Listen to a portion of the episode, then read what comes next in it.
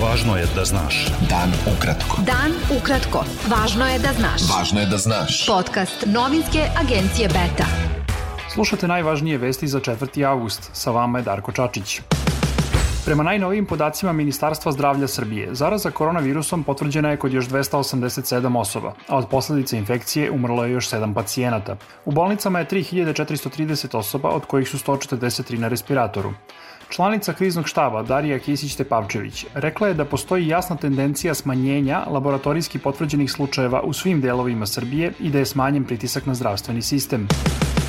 Srbija i Republika Srpska će večeras obeležiti 25. godišnjicu progona Srba iz Hrvatske tokom operacije Oluja, centralnom državnom komemoracijom u Sremskoj Rači. U Hrvatskoj će centralna proslava 25. godišnjice Oluje biti održana sutra u Kninu.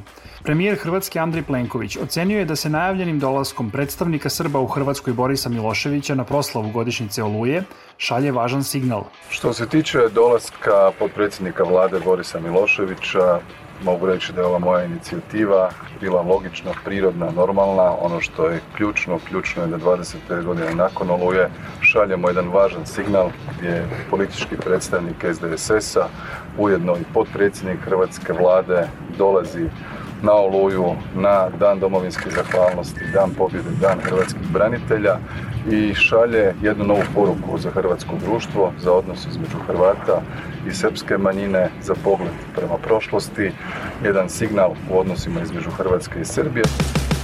Ministar unutrašnjih poslova Srbije Nebojša Stefanović ocenio je da proteklih 25 godina nisu donele pravdu za žrtve hrvatske akcije Oluja i dodao da će taj događaj ostati ispisan kao sramotna stranica u istoriji Evrope. Predsednik Saveza Srba iz regiona Miodrag Linta ocenio je da se u međunarodnoj zajednici treba aktivno zalagati za zabranu hrvatskog obeležavanja akcije Oluja u Kninu, jer je to, kako je rekao, proustaški događaj. Najavljeni odlazak predstavnika Srba u Hrvatskoj Borisa Miloševića na proslavu godišnjice Oluje, Linta je ocenio kao neprihvatljiv, sraman i nerazuman čin. S druge strane, Demokratska stranka je pozdravila učešće Miloševića na obeležavanju godišnjice Oluje, navodeći da hrabar iskorak koji Milošević preduzima otvara prostor za pomirenje i normalizaciju odnosa dva naroda. Predsednik Demokratske stranke Srbije Miloš Jovanović izjavio je da suštinsko poboljšanje odnosa Srbije i Hrvatske ne može da se očekuje dok se u Kninu slave godišnjice akcije Oluja. Premijerka Srbije Ana Brnabić rekla je da predsednik države Aleksandar Vučić najozbiljnije razmišlja o ulasku u koaliciju sa liderom Srpskog patriotskog saveza Aleksandrom Šapićem i navela da je ona jedan od dva kandidata za premijera nove vlade. Brnabić je kazala da je Vučić veoma razočaran u neke njemu bliske ljude i dodala da je teško podneo podršku koju su njihovi koalicioni partneri iz Socijalističke partije Srbije dali protestima opozicije u Beogradu. Lider Socijalističke partije Srbije Ivica Dačić izjavio je potom da su socijalisti pouzdan koalicioni partner Srpske napredne stranke. Dačić je rekao i da bi za njega lično bilo poniženje da bilo ko iz inostranstva urgira za njega da bude u vladi.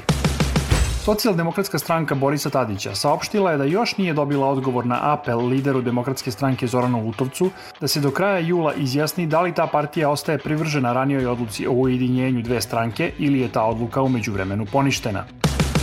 Deficit budžeta Srbije u prvoj polovini ove godine iznosio je 304,8 milijardi dinara, objavilo je Ministarstvo financija. Ministar financija Srbije Siniša Mali najavio je da će država u petak 7. avgusta isplatiti 60% minimalne zarade, odnosno oko 18.000 dinara po zaposlenom, za više od 235.000 privrednih subjekata u kojima radi više od milion ljudi. Firmi ADD Production u vlasništvu Irene Gašić, supruge direktora Bezbednostno-informativne agencije i funkcionera Srpske napredne stranke Bratislava Gašića, na ovogodišnjim konkursima za sufinansiranje projekata u oblasti javnog informisanja dodeljeno je najmanje 4,6 miliona dinara, saznaje Udruženje novinara Srbije. UNS navodi da je firmi Gašićeve supruge više od 39.000 evra dodeljeno na dva konkursa Ministarstva kulture i informisanja, ali i na konkursima sedam lokalnih samouprava. Novi saziv parlamenta Severne Makedonije konstituisan je u Skoplju. Sobranje je formirano poslednjeg dana zakonskog roka, a predsednik nije izabran jer još nije formirana vladajuća većina. Beta. Dan ukratko. Pripremni tim stručnjaka Svetske zdravstvene organizacije koji je u Kini istraživao poreklo koronavirusa objavio je da je virus najverovatnije potekao od slepih miševa i da je verovatno imao još jednu životinju domaćina kao posrednika. Kina je optužila Sjedinjene američke države da sprovode čisto zastrašivanje posle naređenja predsednika SAD Donalda Trumpa da popularna kineska aplikacija za razmenu videa TikTok mora da bude prodata do sredine septembra. Washington sumnja da aplikaciju koristi kineska obaveštajna služba dok TikTok negira da deli podatke sa kineskim vlastima. Beloruski predsjednik Aleksandar Lukašenko obećao je da će zadržati tesne veze sa Rusijom uprkos najnovijim tenzijama u odnosima dve zemlje. U obraćanju naciji u oči nedeljnih predsjedničkih izbora, Lukašenko je rekao da će Rusija uvek ostati blizak saveznik. Te reči su u suprotnosti s njegovim prošlonedeljnim izjavama kada je Beloruska bezbednostna agencija u Minsku uhapsila 33 pripadnika ruske privatne firme uz optužbe da su planirali organizovanje masovnih nereda. Bilo je ovo sve za danas. Sa vama je bio Darko Čačić. Slušajte nas i sutra od 19 časova. Pratite nas na portalu beta.rs. I društvenim mrežama. Važno je da znaš. Dan ukratko. Podcast novinske agencije Beta.